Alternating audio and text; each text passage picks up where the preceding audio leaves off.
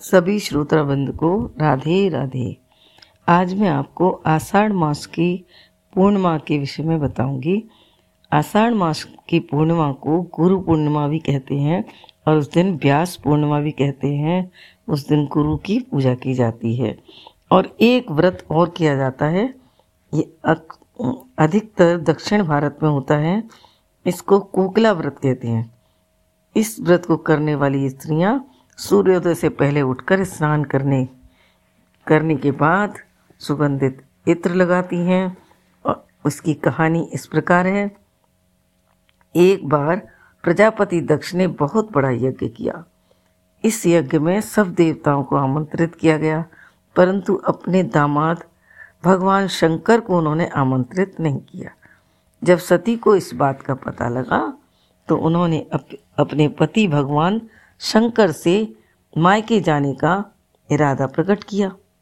शंकर जी ने बिना निमंत्रण वहाँ जाने के लिए मना किया, परंतु जिद करके सती मायके चली गई और मायके में पहुंचकर सती का घोर अपमान व अनादर किया गया।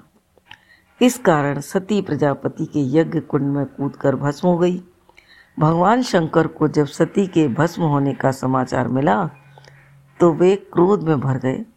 उन्होंने वीरभद्र को प्रजापति दक्ष के यज्ञ को खंडित करने का काम सौंप दिया।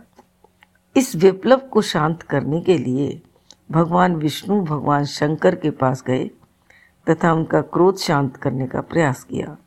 भगवान आशु, आशुतोष का क्रोध शांत हुआ। परंतु आज्ञा का उल्लंघन करने वाली अपनी पत्नी सती को दस हज़ार वर्ष तक कोकिला पक्षी बनकर विचरण करने का शाप दे दिया।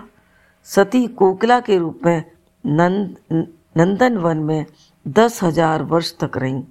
इसके बाद पार्वती का जन्म पाकर आषाढ़ मास में नियमित एक मास तक व्रत किया, जिसके परिणाम स्वरूप भगवान शिव उनको पुनः पति के रूप में प्राप्त हुए।